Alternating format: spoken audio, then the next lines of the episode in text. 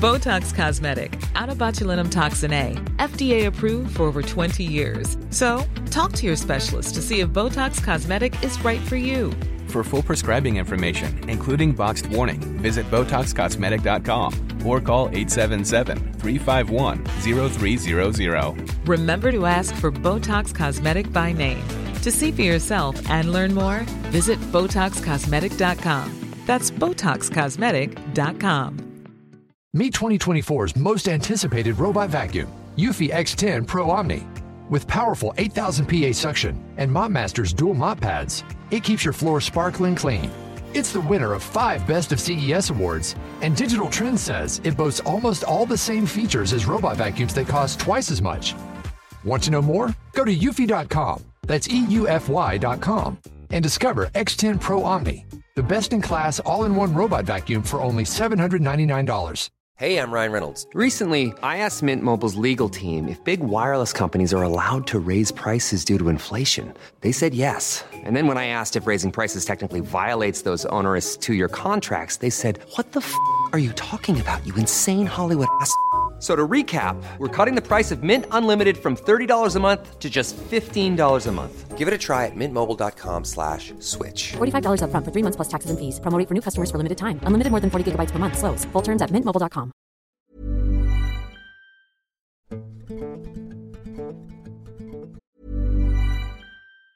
Say hello to a new era of mental health care. Cerebral is here to help you achieve your mental wellness goals with professional therapy and medication management support. 100% online. You'll experience the all new Cerebral Way, an innovative approach to mental wellness designed around you. You'll get a personalized treatment plan from a therapist, prescriber, or both in a safe and judgment free space.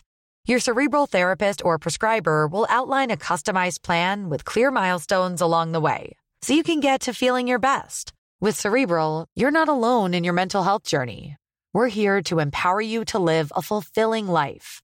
So take that first step towards a brighter future and sign up today at cerebral.com slash podcast and use code ACAST to get 15% off your first month. Offer only valid on monthly plans. Other exclusions may apply. Offer ends July 31st, 2024. See site for details. Ryan Reynolds here from Mint Mobile. With the price of just about everything going up during inflation, we thought we'd bring our prices down. So to help us, we brought in a reverse auctioneer, which is apparently a thing.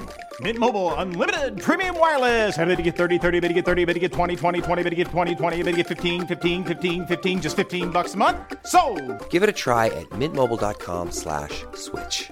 $45 upfront for three months plus taxes and fees. Promo rate for new customers for limited time. Unlimited more than 40 gigabytes per month. Slows. Full terms at mintmobile.com.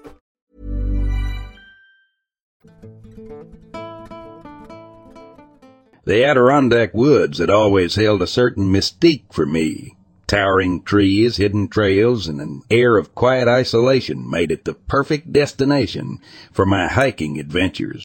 One brisk autumn morning, armed with my backpack, hiking boots, and a sense of curiosity, I ventured deep into the heart of the Adirondacks, ready to explore a trail less traveled. The path I had chosen was overgrown, its markers faded and barely visible. But that only fueled my excitement. The idea of being alone in the wilderness, far away from the hustle and bustle of everyday life, was exactly what I needed. The tranquility of the woods wrapped around me like a comforting blanket as I hiked deeper and deeper into the forest. Hours passed as I walked in solitude, the only sounds being the rustle of leaves beneath my feet and the occasional distant call of a bird. The sun filtered through the thick canopy above, casting dappled shadows on the forest floor. I was in my element, disconnected from the world and at peace. It was as I rounded a bend in the trail that I saw it, a strange elongated shape partially hidden behind a cluster of rocks and underbrush. My curiosity got the better of me, and I cautiously approached the mysterious object. As I got closer, my heart raced with a mix of fear and intrigue. What I discovered sent a shiver down my spine. It was a creature unlike anything I'd ever seen before. Its body was a tangled mess of sinew and dark fur. Its limbs unnaturally long and twisted. Its eyes were a piercing, unnatural shade of blue, and they bore into me with a sense of malevolence that chilled me to the bone. It was hunched over, gnarled claws digging into the ground, and I could feel the air grow heavy with its presence. In that moment, a feeling of dread washed over me. The cryptid, whatever it was, radiated danger. Instinct screamed at me to retreat, to turn and run as fast as I could. But fear kept me rooted to the spot, unable to tear my gaze away from those eerie blue eyes. As if sensing my fear, the creature let out a low, guttural growl that reverberated through the air. Every fiber of my being screamed at me to flee, and finally I listened. I turned and sprinted back down the trail, heart pounding in my chest, adrenaline surging through my veins. Behind me, I could hear the creature's growls growing louder, the sound of its pursuit echoing in my ears. Panic fueled my speed as I dodged branches and leapt over fallen logs. It was like a nightmare come to life, and I pushed my body to its limits, desperate to escape the clutches of whatever pursued me. Time seemed to blur as I ran, my breath coming in ragged gasps. I dared not glance back, my mind consumed by the single thought of survival. And then, suddenly, I burst through the trees and stumbled onto a more familiar part of the trail. I could see the parking area in the distance, and a renewed surge of energy pushed me forward. With every ounce of strength left in me, I sprinted towards my car, my heart pounding like a drum in my chest. I flung open the door, jumped inside, and slammed it shut just as the creature's snarls reached a crescendo. My hands shook as I fumbled for the keys and started the engine. As I pulled away from the trailhead, I stole a glance in the rearview mirror. The creature stood at the edge of the woods, its blue eyes burning with a mix of frustration and hunger. It watched me for a moment before disappearing back into the shadows of the forest. I drove away, my mind racing with the surreal events that had just unfolded. The adrenaline began to subside, leaving me with a mixture of relief and disbelief.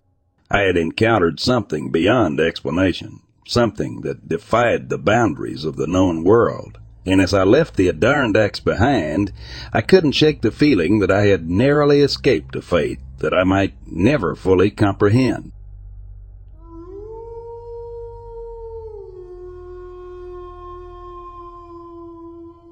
In 2001, I was on the Navajo reservation where I had a mysterious encounter with a humanoid figure that bore a striking resemblance to the infamous Mothman I, Jerry Garcia, was on duty with my partner when we spotted a white human like figure perched atop a mesa rock near Shiprock, New Mexico.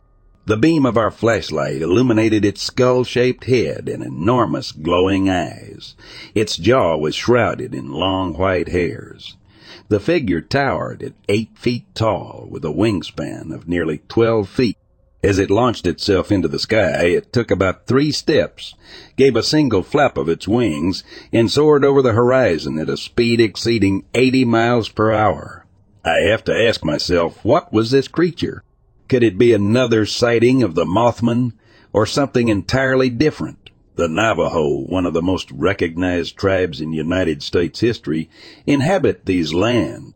Is it possible that our territories are home to a host of unknown, terrifying creatures that not only dwell in the forests, but also in the remote regions?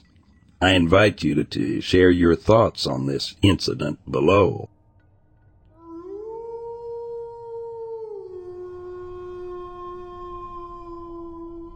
Growing up, my parents filled my childhood with stories from their homeland, Jalisco, especially my father, who would recount tales about his haunted childhood ranch. But it was a story from my maternal grandfather that sent shivers down my spine. You need to understand that my grandfather was quite the character in the 1920s and 30s. He was a renowned womanizer and had a reputation for being a bit too fond of his drink. One story he told involved a night filled with drinking and gambling. He was returning home, riding his horse under the cover of the midnight sky after a particularly indulgent evening. That's when he saw her, a woman bathing in a nearby stream, stark naked. The sight was alluring, to say the least. She had her back to him, and her long dark hair cascaded down her back, covering her like a veil. Inebriated and emboldened, my grandfather approached her, reaching out to grab her hair. But as he did, she turned around, and what he saw sobered him up immediately. Instead of a woman's face, he was met with the terrifying sight of a dog's face, complete with glowing red eyes. The fear that gripped him was palpable, and without a second thought, he spurred his horse into a gallop, racing back home as fast as he could. He later told me that he had never been so scared in his life. Over the years, I've heard two other people recount eerily similar tales about their relatives encountering a mysterious, beautiful woman bathing alone at night. It was always the same. The woman's back to them, her naked form seeming to lure them in, only to reveal a horrifying truth. It was only later that I discovered that these encounters were not unique. In fact, this creature had a name. La Sihuanaba, a legend known to frighten many who heard her tale. Her story, like my grandfather's, serves as a chilling reminder of the mysteries and dangers that lurk in the shadows of the night.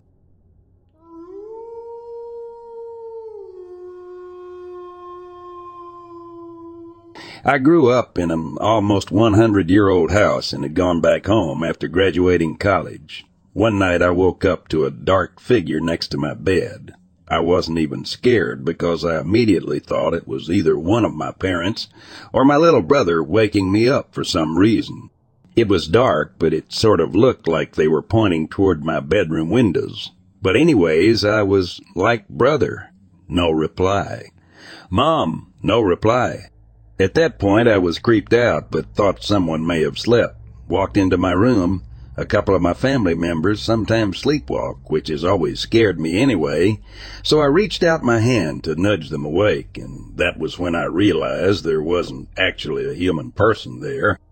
It was so shocking and terrifying, I actually screamed really loud, stumbled out of bed, ran out of my room as fast as I could, woke my little brother up, and told him.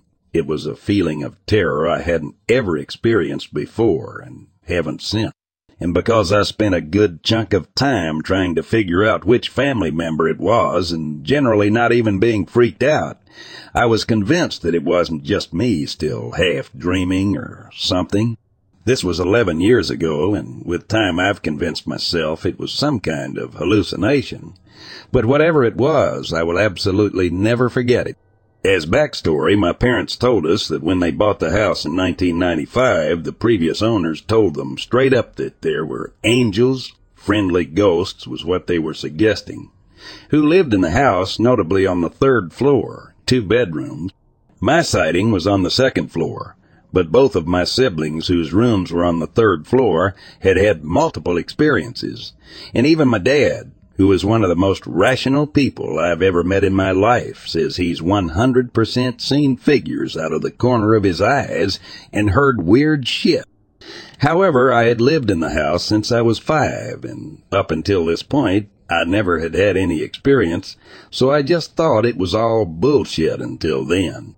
A couple days later, my uncle came into town for my graduation party and stayed in one of the now vacant bedrooms on the third floor and maintains to this day that the bedroom door shut on its own and something was physically holding it shut so he couldn't get out.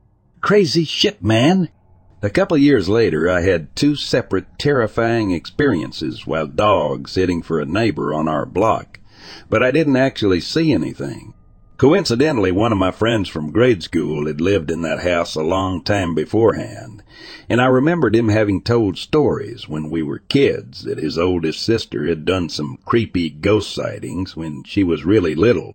There was a specific story about his mom giving her a bath, and she wouldn't stop staring at the ceiling upward. His mom asked her what she was staring at, and she said the lady. His mom grabbed her and straight up ran out of the house. Anyways, I remembered that family had lived there, but honestly hadn't even thought about the ghost stories when I started dog sitting. The first experience, I'd been out of the house, came back, and their dog wasn't at the door. She started barking as soon as she heard me come in, and it was coming from upstairs. I went up, and she was trapped in the master bathroom. It was one of those old school bathrooms with two entrances one from the hallway and one from the master bed, and both doors were closed. Obviously, I hadn't left her up there or anywhere near there. It was weird and super creepy. Maybe a night or two later, I woke up in the middle of the night to voices and was obviously absolutely terrified, like fully frozen for a while, until I realized it was a speaker. Went into the master bedroom and there was just a speaker on plain shit, even though I was supposed to sleep there in the house. Said the whole time they were out of town, I went home immediately after that and only came back during the day for the rest of the time they were out of town.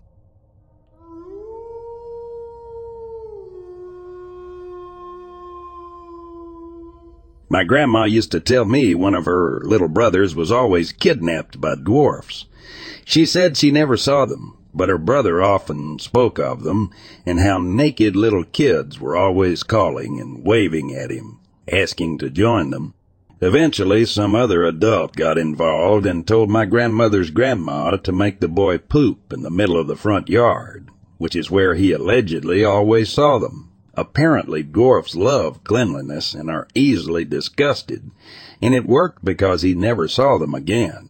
I'm from Panama, by the way, and my grandmother used to live in Darien, where her family has a big finca. This would have happened in the late 30s. Anyway, when I was in elementary school, my school was in the middle of this. I don't know how to say it, but it was a decent neighborhood, except behind it there was a stream and a fair amount of flora and fauna.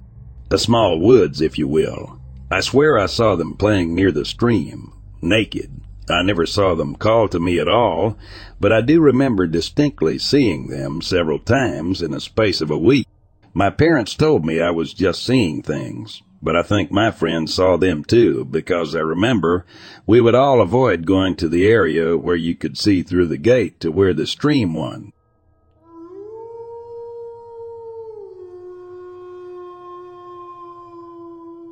Living on New River Mountain in this county, I've been much wrought up by a phenomenon which has been witnessed there at intervals for several months, but only recently assumed startling proportions. In May, reports were circulated of a mysterious rain of tiny stones, which apparently came out of nowhere. At first, these reports attracted little attention, but as time passed, they became general. In May, several stones fell in a clearing near the cabin of Cy Henley, who lives halfway up the north slope of the mountain. These were jagged pieces of sandstone the size of a walnut. I remember Henley cursing the person supposed to have thrown the stones. One night in June, I was wakened by sounds on the roof like the falling of hail. As I had a little garden patch, I was uneasy as to the effect of the hail. Examination in the morning developed that the hail was composed of tiny stones. I spoke of this to other mountaineers, and it was learned that stones had fallen at other points on the mountain. In July, a clearing almost on top of the mountain was visited by a desultory rain of stones, many of them striking buildings with loud noise and bounding off. A peculiarity of this shower was the presence of several pebbles, which are as rare on that mountain as icicles in August. The superstition of the mountaineers was aroused, and some strange theories were advanced. The reports grew as they went. A newspaper in a neighboring county recently printed a story that showers of stones were constant on the mountains, and that business was suspended on account of the excited condition of the populace. The fact is that the populace consists of not more than a dozen families scattered over the mountains, and there never was any business to suspend. The most peculiar manifestations occurred on the farm of Ellison Fussman, a justice of the peace living on the south slope. Several stones had fallen here at intervals of a day or so, and Ed Meekers, a school teacher of the vicinity, went to Fussman's to investigate. A stone was heard to fall in the yard, and after some search we found it. It was almost sunk beneath the hard surface of the ground, and was smooth, black, and of a perfectly oval shape, and about the size of a robin's egg. Meeker said it was warm when he touched it. Just as he stooped, another stone struck him with a sharp blow in the small of the back. This stone was scarcely larger than a lima bean and about the same shape, although not so regular. A stone about as large as a man's fist and resembling brown hematite iron ore fell on the roof of Addison Butt's house, two miles from Fussman's, and bounding off fell into a barrel of water standing at the corner of the house. It sizzled like hot iron and sent up a little cloud of steam. This stone is undoubted of meteoric origin, as some of the others may be, but the average falling stone is an irregular, jagged bit of sandstone, and small clouds of coarse sand accompany some of the stones. Twigs are broken off trees, shingles split, and corn broken down. Probably a bushel of these stones have fallen, all in all, in the clearings. If, as seems probable, the phenomenon has been general over the mountain, several tons must have fallen. In the valley of New River Mountain, the wildest reports receive credence. And the Reverend John Justin, a local Baptist exhorter, is using them with startling effect at nightly revival meetings at the little log schoolhouse.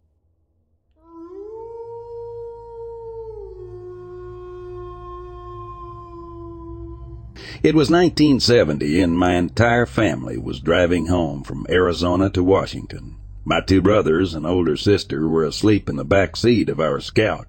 I was three sleeping on my mother's lap in the front seat. My dad always prefers the scenic route, so we were driving through the painted desert, Arizona. It was about an hour or so before dawn. My dad says it caught his eye on the right side of the road, just out of nowhere. One minute there was no light, and the next it was there softly glowing. As they approached this light, they could see it was a man dressed in a bright, shiny metal suit. It reminded him of armor. He said he seemed to be almost seven feet tall. The figure stretched out its arm and motioned for them to come forward. He doesn't remember being afraid, just in awe.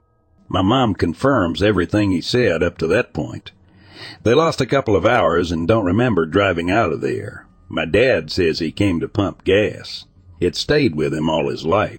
He was a great artist and drew the scene hundreds of times over the years.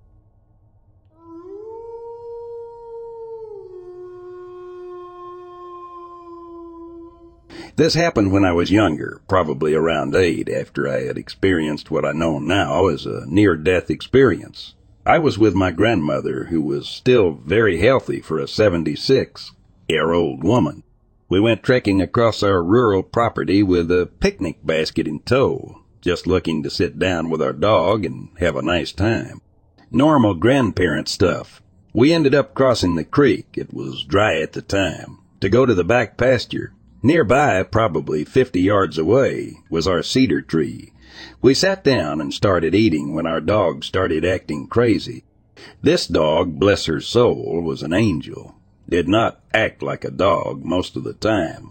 She never barked, never jumped, and always acted politely. She went nuts, running in circles around us, growling and barking. My grandmother got concerned, so she put our picnic stuff back in the basket and tried to calm her down. I was sitting a few feet away, scared because my dog was growling.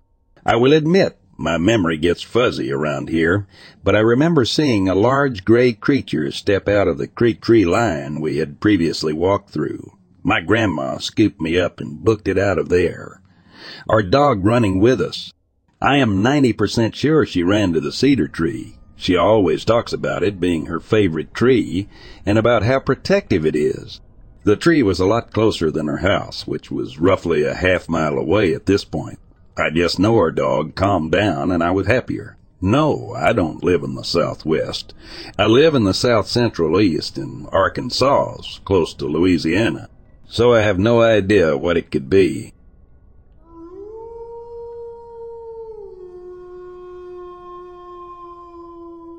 I was driving out in the country in a back road town of Willis, Michigan. Then something quite startling ran in front of my car. It literally was running so fast, not only was it a two-footed, seven, nine-foot blur, it was weird how its legs literally went from the foot back to a joint, like an ankle, then forwards like a joint like our knee. Then it went back to the hip. It made it go so fast, almost literally went in front of my back road, cruising 25, 30, 5 miles per hour. I watched, but as fast as it was, I made its full body out. Its head had pointy, like upward ears, like a Doberman Pinscher almost. Then its body was like a person, except the shoulders were strong, like a very built man. Its head had remained to point straight ahead like our heads do. but its body was longer because of how tall it was. It has been running like a blurry werewolf, and since it was a full moon, I thought werewolf, but it was running so fast because it had a different shape than the people. I wish I could draw. I will never forget what it looked like. It went in front of my car, running into a small back road cemetery. It had to have been a werewolf. I'm not sure what it really was, but as soon as I saw it, my first instinct was to pray and go to the nearest church as fast as possible. So I did. While saying the Lord's Prayer, I trembled and my body was in fear of the unknown. I stayed at a church and slept in the parking lot the entire night. I thought that would be crazy if werewolves had been truly, really, actually, physically real. But I went back later to find out the cemetery was called the Child's Cemetery, and the name was from the child's family. Most of the tombs had been children of the Masonic Templars, for the symbols all had distinct characteristic traits. And the actual percentage of the graves had actually been from children. All had died between 1927, 1932. I don't know what it was from. Smallpox maybe, but that was the first, but not the last time. I was with this girl, Crazy. I thought she was for talking to herself. But we saw two of them running in a field a week later. I thought of shapeshifters and things of nature. I don't know what made it come to mind. But whatever the case, it was scary.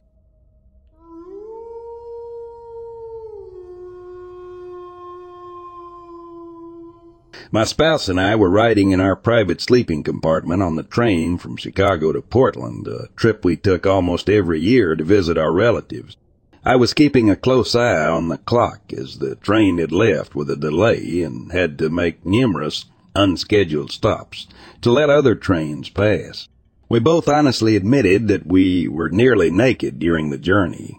In the afternoon, around 2 p.m., the train made an unscheduled control stop about 10 minutes west of the Dalles, Oregon.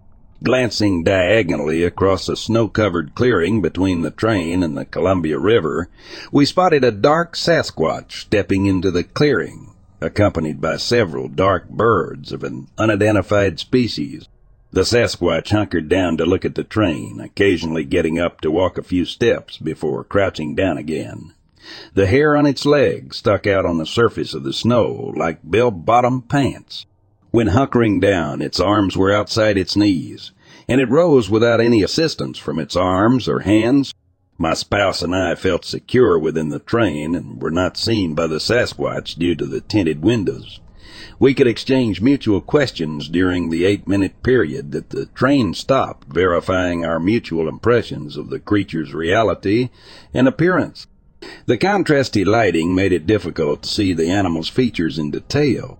The conductor indirectly admitted to seeing it too, but the terrain's geometry prevented others in compartments ahead or behind ours from viewing it. We couldn't alert others during the event because of our state of undress. The train left with the Sasquatch still watching. Will stated our absolute conviction that what we saw was a Sasquatch.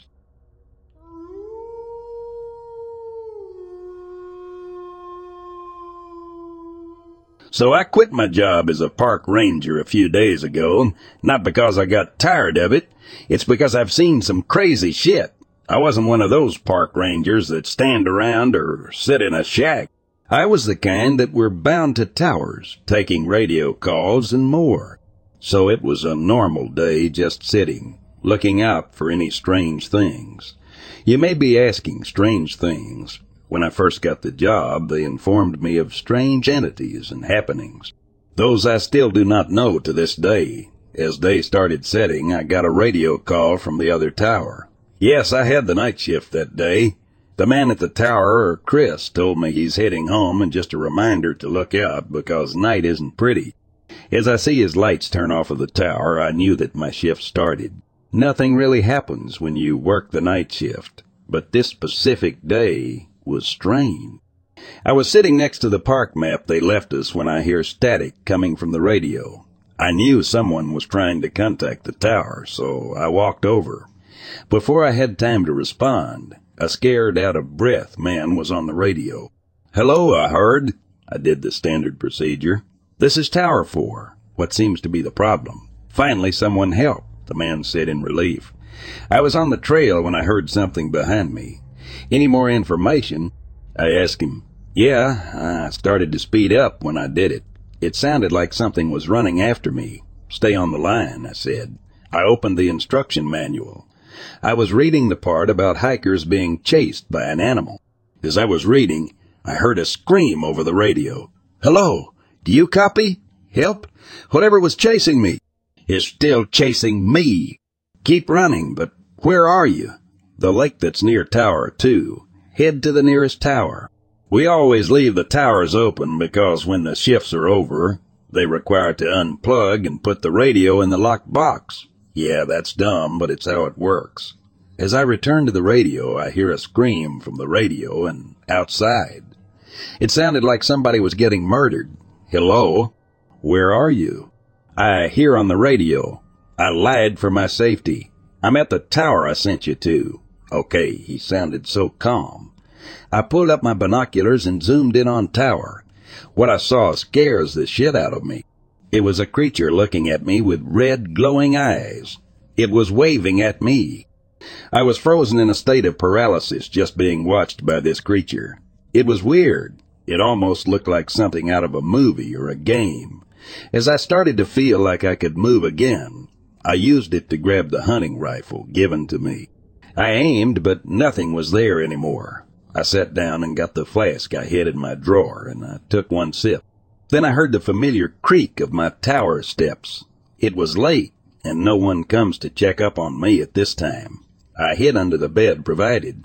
Who's there? The thing said. It sounded like my boss, but I knew it wasn't. It sounded like a somewhat good impression. I knew it wasn't him when I saw its legs. It had hooves and fur, and I only saw its bottom part. It left, but whatever was there could replicate voices. Whatever it was, I don't know, but that was the one part that almost made me quit. But there are many more reasons.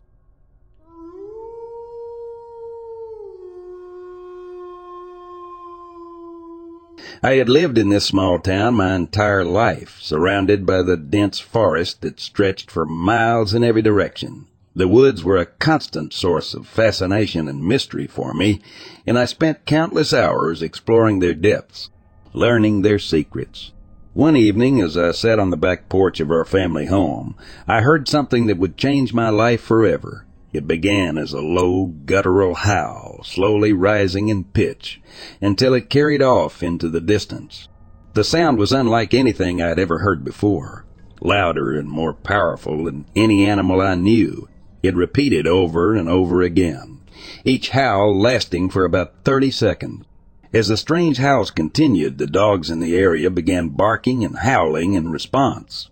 They seemed agitated and restless, their behavior only settling once the howls ceased. I was left with an overwhelming sense of unease, wondering what kind of creature could make such a sound. A few days later, my father had a bizarre encounter of his own. He was outside when he heard a loud shaking coming from one of the trees in the forest behind our house. He said it sounded like something huge was up in the tree, causing it to sway and groan under its weight. My father was convinced it was a man in the tree, but he couldn't get a clear look at whatever it was. As he scrambled to find a flashlight, the creature suddenly pushed off, causing the tree to crack and fall onto a back deck, crushing the fence in the process. The incident left us all shaken and confused. What kind of creature could cause such destruction? My father was adamant that it had been a man up in the tree, but I couldn't shake the memory of those eerie howls.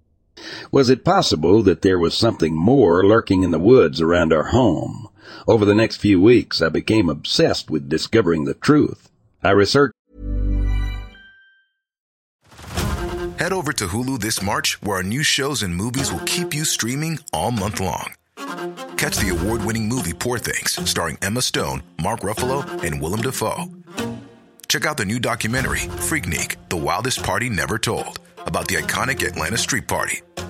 And don't miss FX's Shogun, a reimagining of the epic tale starring Anna Sawai. So, what are you waiting for? Go stream something new on Hulu. Local legends and folklore, trying to find any mention of creatures that could make such a sound or cause such damage. I spent hours in the woods searching for any signs of the mysterious beast.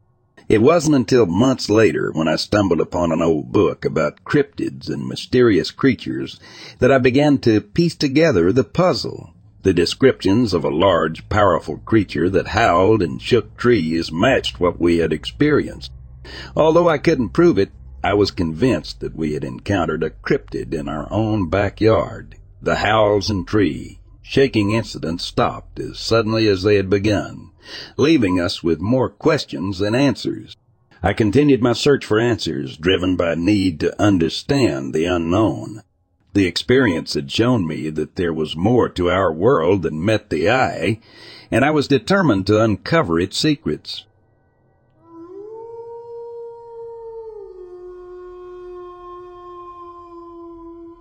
I'll never forget the day I met Mututa, a man known throughout Kenya as the one who had cheated death. It was a hot afternoon in Kitui, about 100 miles east of Nairobi, and I had come to interview him about his incredible experiences with life and death. As I approached his humble abode, I couldn't help but feel a mixture of curiosity and apprehension. Mututa a 60 year old shepherd had been pronounced dead three times, only to disrupt his own funeral and rise minutes before burial. His last resurrection had been in May, and I was eager to hear his story firsthand. Sitting down with him, I noticed a glimmer of sadness in his eyes. His brother Timothy had told me earlier that Mututa had been disappointed because Pope John Paul I had refused to grant him an audience during his visit to Kenya in August. I decided to begin our conversation by asking him about his first encounter with death. I was just a child, barely three years old. He began, his voice tinged with both wonder and sadness. My body had been wrapped in sheets and blankets and was being lowered into the ground when I let out a cry and was hauled back to the surface. I listened captivated as he recounted his second death at the age of 22. After a six day search, his lifeless body was found, and yet again he forced open his coffin lid as it was being lowered into the ground. His most recent death occurred in May when he was pronounced dead after a short illness suspected to be cholera. However, he revived after a day of lying in state and demanded a drink of water. As our conversation drew to a close, Mututa looked at me and said solemnly, I've cheated death three times, but I know that the fourth time will be for good. His words sent a shiver down my spine, and I could see the weight of this knowledge in his eyes. Twelve days ago, Mututa passed away, and this time there were no miracles. He was buried without fanfare or publicity in a simple ceremony in Kitui, the exact cause of death was not disclosed, but it seems that his premonition had come true. As I reflect on my encounter with Muta, I am struck by the fragility and mystery of life. His story serves as a reminder to cherish every moment and live each day as if it were our last. For Muta, the man who had cheated death, the final curtain had finally fallen.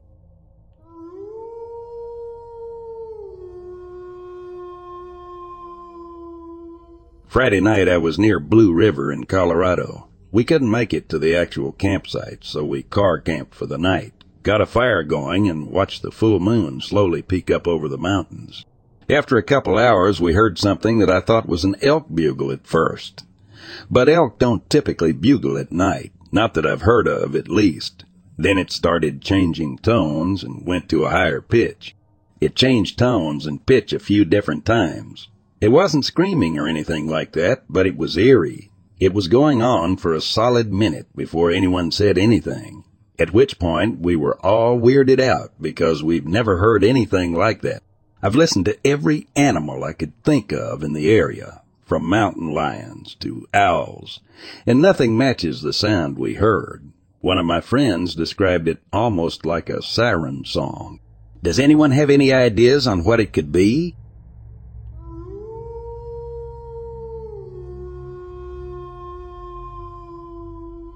I never thought I would see anything like it.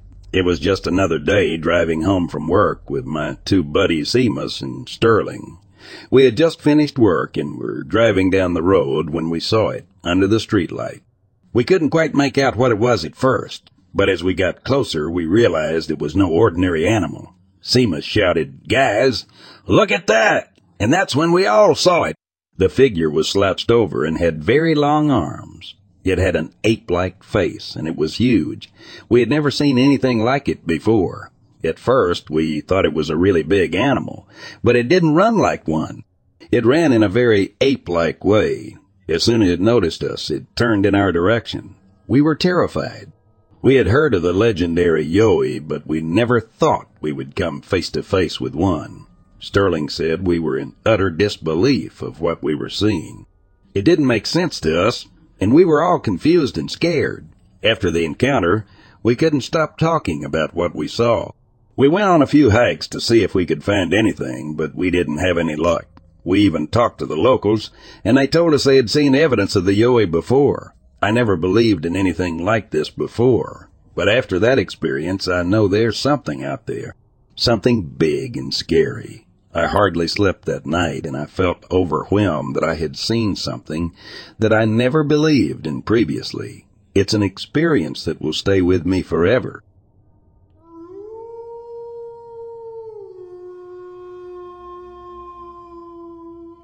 I have always been fascinated by tales of creatures that lurk in the depths of the ocean or rivers. So when I came across a story about a cryptid from Greenland, I was immediately intrigued. The creature was described as a large rodent-like creature, similar in form to a rat or mouse, but with a long and sharp tail made of steel or iron. According to the legend, the creature would swim underwater, sneaking up on boats and ships and using its sharp tail to poke holes in them, causing them to sink.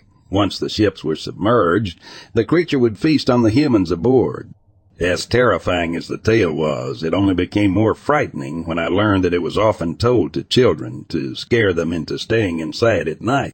The thought of this creature lurking beneath the waves, waiting to attack unsuspecting victims, sent shivers down my spine. But the story didn't end there. There was also a tale of a little girl and her father who were leaving Greenland on separate ships, as the ships separated passengers by sex. The little girl arrived safely on land, but soon heard the terrible news that her father's ship had been sunk by the cryptid. As I delved deeper into the story, I found myself becoming more and more obsessed with this mysterious creature. I scoured the internet for any information I could find, but to no avail. It was as if the creature had vanished into thin air. Despite my frustration, I couldn't shake the feeling that there was more to the story than what was being told. Perhaps there were others who had encountered the creature and had their own tales to share. And maybe, just maybe, I could be the one to uncover the truth about this elusive cryptid.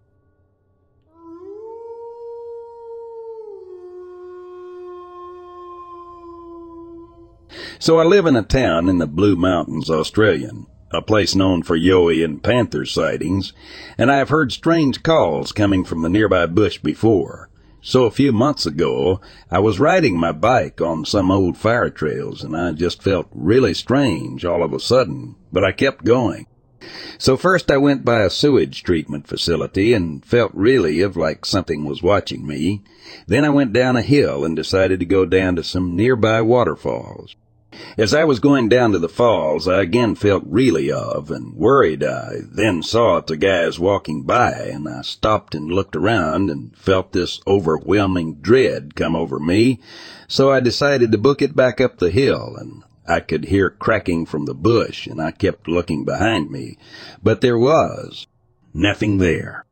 I've heard of drug addicts that live down in that area of town, but they usually camp deep in the bush and don't really come out. I've also heard of a yowie that lives in the area called Fat Foot, but as far as I know, no one has seen him in years.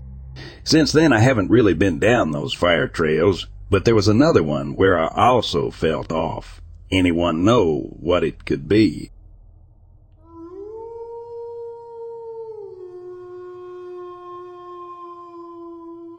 I'm back with another story I'd like to share with you. Or rather, I feel the need to share with you as there's nothing I like about it when someone goes missing in our national parks. The British search and rescue team are contacted immediately. However, they are always at least half an hour's flight away. And even then, they only have so much flight time before they are forced to turn their helicopter around to refuel. This leaves a lot of searching down to the rangers, as we know all of the areas and trails very well. It's always an adrenaline pumped situation to be in, as you never know what the outcome will be. Usually the helicopter spots the lost people within 20 minutes of joining the search. But then there are the missing people. You should know that between the Rangers we refer to these situations with two categories. Lost people and missing people. A lost person is a normal search and rescue scenario. Somebody went down the wrong trail and hasn't been seen in a while, and perhaps throwing a broken leg for good measure. The main thing is that we find them, even if they are a little beaten up. A missing person is somebody who hasn't been seen for anything over a day, or if the situation just seems off. For example, when people just seem to disappear. I have one particular case I'm going to share with you. I will warn you closer to the time, but there is some pretty explicit content in this memory, so here is your far pre-warning. It was a pretty standard shift. The sky was just starting to dim as the sun started sinking towards the horizon, and I was sat in the ranger station taking calls and checking emails when a woman comes bursting to the door, absolutely beside herself. Her hair is a mess with leaves tangled in it. Her makeup is all smudged down and across her face, and her eyes are red from crying. She's telling me that her son had been by her side one minute, and when he went to the bushes just off the trail for a wee, he never came back. There was no scream, no noise, no nothing. I knew at this instant we had a missing person on our hands, and my heart stopped. A missing child was always bad news and seldom had a happy ending. He had been in the bush for maybe two minutes when his mother called out to him, and she went running into the woods to try and find him. She was very lucky to have made it back to the trail without getting lost or worse, if you ask me. I tried my best to calm her down and took her to a map, and after showing her where our station was, I asked her to try and locate their average location at the time while I made some calls. She protested at first, but after assuring her we had dealt with this kind of situation many times before, she brought herself to trust my instructions and started tracing her tracks on the map. I immediately called the search and rescue team closest to us and told them the exact location was to be confirmed, but to dispatch a helicopter for a missing child. They gave us an ATA of 40 minutes. I gather all the rangers on duty, and after confirming with the woman where she believed they were when he disappeared, we all get assigned grids on the map to check and we head out. We are very thorough as we search and we each square off the grid very effectively, and do not leave so much as a rock unturned. So we're getting deeper and deeper into the woods. At this point, we'd been searching for a good couple of hours, but the dogs hadn't picked up the boy's scent yet, and we were merely doing a routine comb-styled search. The helicopter was buzzing around non-stop, and everybody was quiet. No one really spoke much while looking for children, I think it's because of the fact that it's a child we are looking for, not an adult, who may be able to look after themselves. I'm getting this heavy knotted feeling in my gut. You know, the kind you get when you just know that it's going to be a fruitless effort. I should also mention that it's getting dark now, and there's not much light left, and what little is left is completely blocked out by the trees, so it's flashlights from here on out. We'll never find this kid, bro my colleague said in a completely flat voice. Don't talk like that. We never know what we can find while searching, I replied sharply, though deep down in my gut, I knew the child was gone. The helicopter heads back for some more fuel and comes back again after a further few hours of searching. It is getting very dark and we call it a night as everyone needs to be back before the forest is completely consumed by darkness. The woman stayed in one of the medical beds we had previously prepared for her son, though I doubt she slept at all. I watched the cameras that lay deep in the forest, somewhat in the area the child could have walked in. After an hour or so of nothing, I eventually decided to call it a night. We didn't find this boy the next day or the day after that, for that matter. Three weeks later, one of our rangers radios that they found the body of the child deep into the woods. So sad.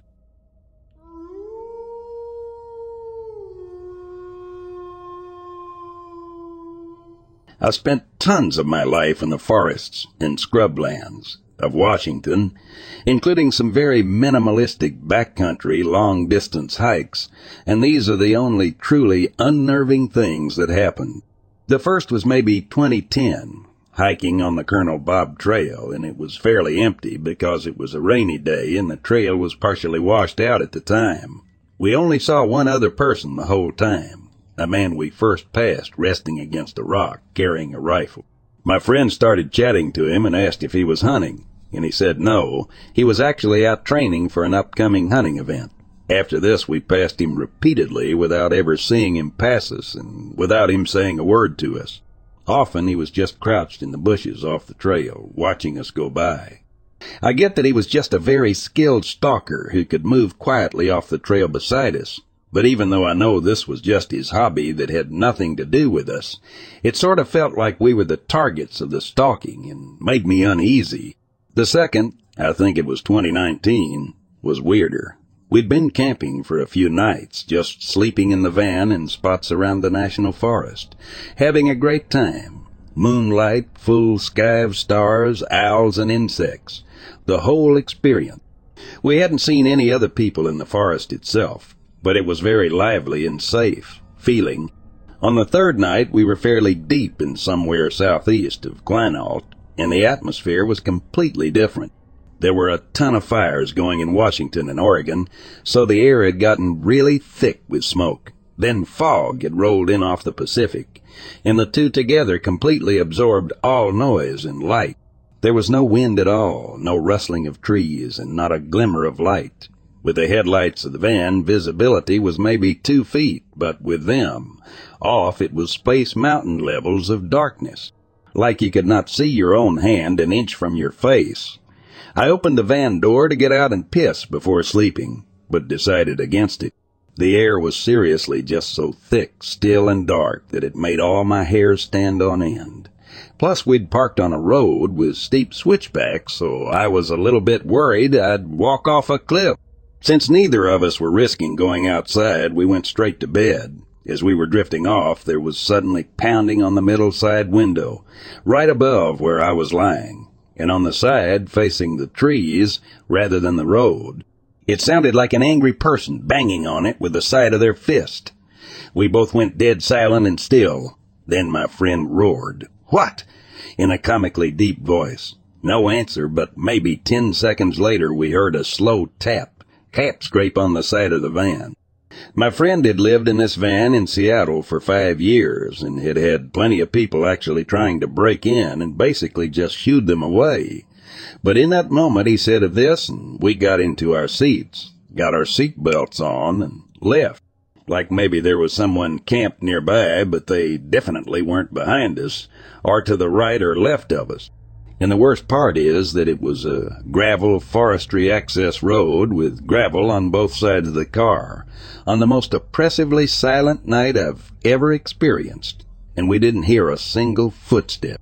I think the absence of footsteps is actually what gave both of us the sense of urgency, because it did not feel like this was a drunk grouse hunter trying to pull a prank.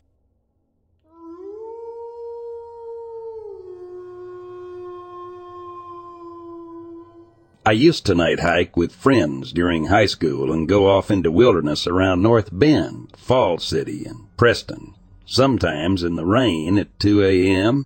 I did one time have an encounter with something deer looking and tall AF in the middle of the night at the top of the Issaquah Highlands.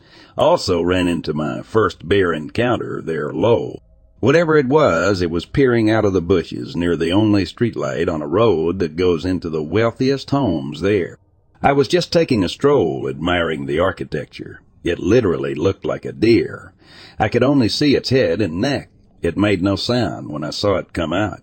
We made eye contact, and I was about fifteen, twenty feet away. Only thing was this thing was literally seven feet tall.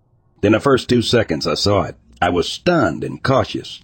It then suddenly tilted its neck 90 degrees and I ran so fast back to my car that shit freaked me out. But it happened so suddenly I don't talk about it much. It's not a credible story for me. Other than that, I had one ghost experience as a child. Shit is ingrained in my memory. I can never rule out the supernatural because of that experience. Guess I've had three poltergeist events too. But again, I don't find them compelling enough, just unexplainable.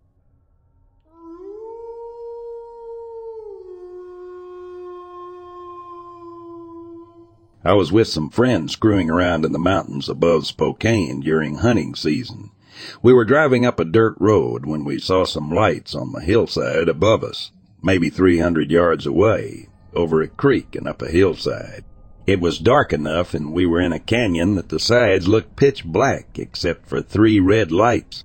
I thought it was hunters with headlamps set to red to keep their night vision, but they were acting kinda funny.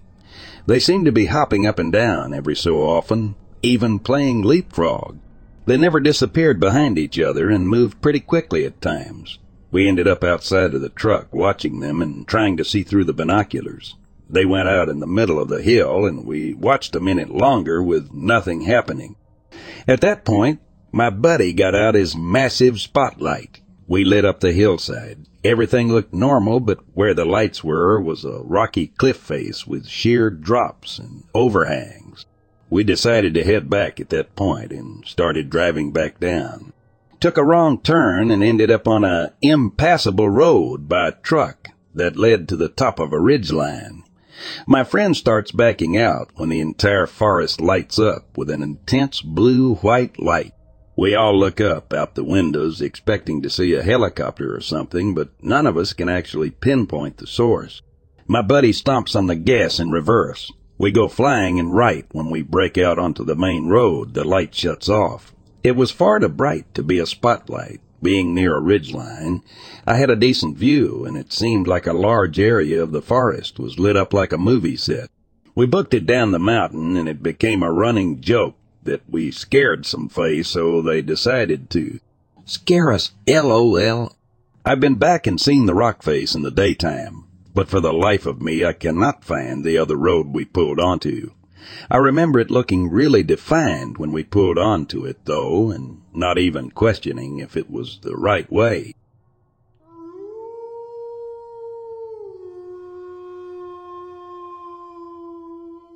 It's important to the story to know that I was basically a huge jerk leading up to what happened. See, I'm a graduate student and I was at this point about six, eight months into a new relationship with a woman named Sarah.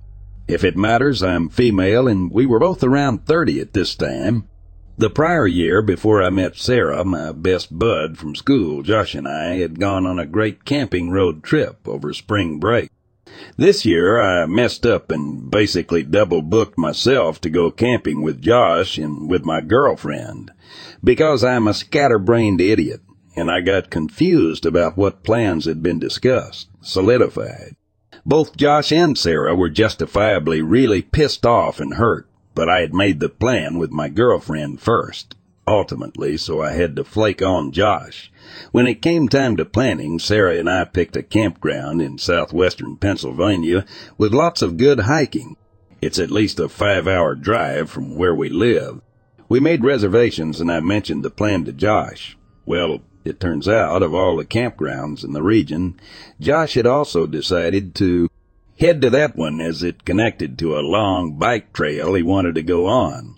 He had decided to go camping alone. So we knew Josh would be at the campground before we got there, but things were super awkward between me and him on account of my being an asshole and him being generally a bit depressed around that time. We stayed three nights and Josh was there for the first and second night. We'd rented out a small cabin, basically a prefab shed with bunk beds, because it was cheap and we have a leash reactive wimpy, a grain dog and it's sometimes easier that way. Josh was tent camping in another spot. I think Josh and I were mostly planning on avoiding each other. He was rightfully still angry, things were awkward, and I figured he needed some space from me. But it turned out only one bathroom was open on our side of the campground since it was only early April and most of the campground was still closed down for the season. Josh's campsite was right next to the open bathroom, so we ended up seeing him when we walked to the bathroom at night. I saw heard signs of one or two other groups on the far side of the campground, but they had their own bathroom open over there and we never really saw them. It's a very large and forested campground and only small sections at either end were open for the season. The second night, Josh was out in his campsite when we came through to the bathroom before bed. It was after midnight at this point. Josh seemed super depressed and we had a very strange and awkward conversation with him took care of what we needed to in the bathroom, and headed back to our little shed down the road. The roads in this part of the campground were basically like an inverted F, with a bathroom above the top of the F. In between the two arms of the F was a stand of trees next to the main road, a small locked shower building, and Josh's campsite, furthest from the main road, the main road being the vertical line of the F. We were staying off the main road further down on the opposite side, so that night we'd cut past Josh's camp to get to the bathroom, but on the way back, we followed the road so as not to bother him, as he seemed in a bad mood. It was dark, and I'm easily spooked. We had the dog with us, which was somewhat reassuring since he looked semi-tough, despite being a nutcase and a wimp. But I'm looking around nervously, and as I glance over my shoulder, I think I see a man off to the side of us. My brain processes this very slowly, as I just caught a glimpse of him as I turned my head. And it was very dark. I convinced myself my mind was playing tricks. I didn't look back and silently walked with Sarah and the dog back to our cabin. When we got back to the cabin, I thought Sarah looked a little spooked, which is unusual since she's a lot braver than me. Eventually, she says that guy was really creepy, right? So shit. He was real. I told her I saw him but had convinced myself my eyes were playing tricks on me.